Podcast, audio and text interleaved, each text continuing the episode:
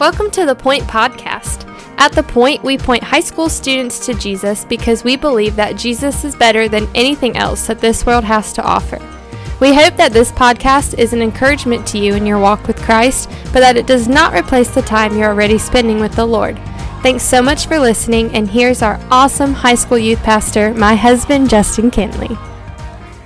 Hey guys, happy Wednesday. And man, Wednesday uh, comes my favorite night of the week. Wednesday night, so pumped, so excited. And remember, tonight we're taking a love offering for Austin and Aunt Katrine. They're going to be missionaries in Beirut, Lebanon, and we're going to show them how much we love them and support them. And so I'd be praying about what the Lord would have you to give tonight. And I hope you come prepared to do that. And so today, man, we're finishing up Zechariah chapter 5. And remember, we talked about how cool it is of what's happening in Zechariah, that he has eight visions and he kind of does this really cool poetic thing where the first vision ties in with with the eighth one. The second one ties in with the seventh one. The third one ties in with the sixth one. And the fourth one ties in with the fifth one. So today we're in the seventh vision, and that ties in a little bit with the second vision that he had. So if you remember, go back all the way to the second vision if you want to go back in the podcast. And what's happening is he sees these four horns that represent the, the evil empires like Babylon that are coming over to take out Israel, right? Now, that's kind of the big thing because Israel has been covenantly unfaithful to God, and Babylon's going to come in and take them out. But then God is going to scatter the enemies of the people of Israel as well. So God's going to use Babylon, but then he's going to scatter the enemies after he's done with them and uses them. So this has to do with Babylon a little bit too. So let's read what this vision is, and this might be the weirdest one yet. This because you know visions are weird sometimes. This might be the weirdest one yet. So let's look at what he says. It says then the angel who talked with me came forward and said, "Lift your eyes out and see what this is that's going on." And I said, What is it? And he said, This is the basket that is going out. And he said, This is their iniquity in all the land. So he's there, he sees a basket that's going out, and he says, This is all of the sin of Israel in a basket. This is the iniquity of all the land. But, but look how weird it is. It says, And behold, the leaden cover was lifted, and there was a woman sitting in the basket. And he said, This is wickedness. And he thrust her back into the basket and thrust down the leaden weight on its opening. Then I lifted my eyes and saw two women coming forward the wind was in their wings. They had wings like the wings of a stork, and they lifted up the basket between earth and heaven. Then I said to the angel who talked with me, Why are they taking where are they taking the basket? And he said to them, To the land of Shinar to build a house for it.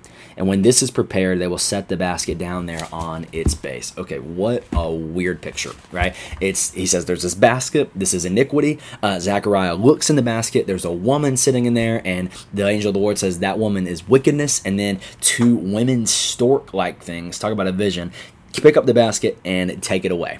Crazy. Um, and you might be wondering, like, dude, what the heck? Like, wh- what does this have to do with anything? Well, think about this, right? Why did God allow His people to go into captivity? Why did God allow foreign countries to come in and take His people captive? A- answer that question right there. Why did God do that? And, and the reason is if you, I hope you've been catching on to this a little bit in the minor prophets, but the role of the prophets is they're looking at the people who are living covenantly unfaithful to God. You say, Justin, what does that mean? God, when He saves His people, sets up a covenant with them. He says, I'm the God who brought you out of Egypt. This is how you should live. You don't live this way to get saved, you live this way because you are saved. But when they follow this covenant, there's blessings. But when they don't follow the covenant, punishment has to happen because a good parent is going to punish and discipline his children. So what are we seeing here? There has been wickedness that has filled the land. There's wickedness that is just pervasive in the land of Israel. And, and God is saying that I'm going to allow you to be taken away. I'm going to allow you to be brought uh, to, to a desolate, far place, to a place where you, you realize how much you need me. You realize your sin. You realize how much you need me. And, and basically what God is saying in Zechariah 5, uh, what is this, 5 through 13 or 11, what, what he's saying is that sin is not going to go unpunished. Sin is not going to go undealt with. That, that sometimes you and i need god to wake us up like, like sometimes you need to get you and I need God to step into our life and interact with us in a way that, that gets our attention and we realize our sin and we realize our rebellion against God. And that's exactly what's happening here. And now the good news of the prophets, and we've seen this through this is the eleventh minor prophet we're in, we've seen this like 10 out of 10, 11 out of 11 times so far, and we'll see it in the next chapter, is, is the goodness of God is that although punishment has to happen sometimes, we need to get waken up uh, and woken up in light of our sin. But but if we turn and we repent, God is a good heavenly Father that's not going to neglect His children forever, and that's really good news because our sin deserves that. Our sin deserves that we be neglected, but we have a good Father who in the death and resurrection of Christ is going to take our punishment, take our sin.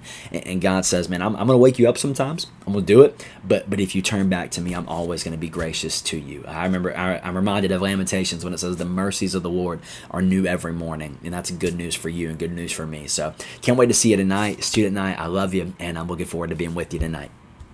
Thanks so much for listening. The Point is a ministry of First Baptist Church Indian Trail for high school students. We offer life groups every Sunday morning at 8, 9:30, and 11 o'clock, and we meet on Wednesday nights at 6:15. For more information, you can go to our church's website at fbcit.org.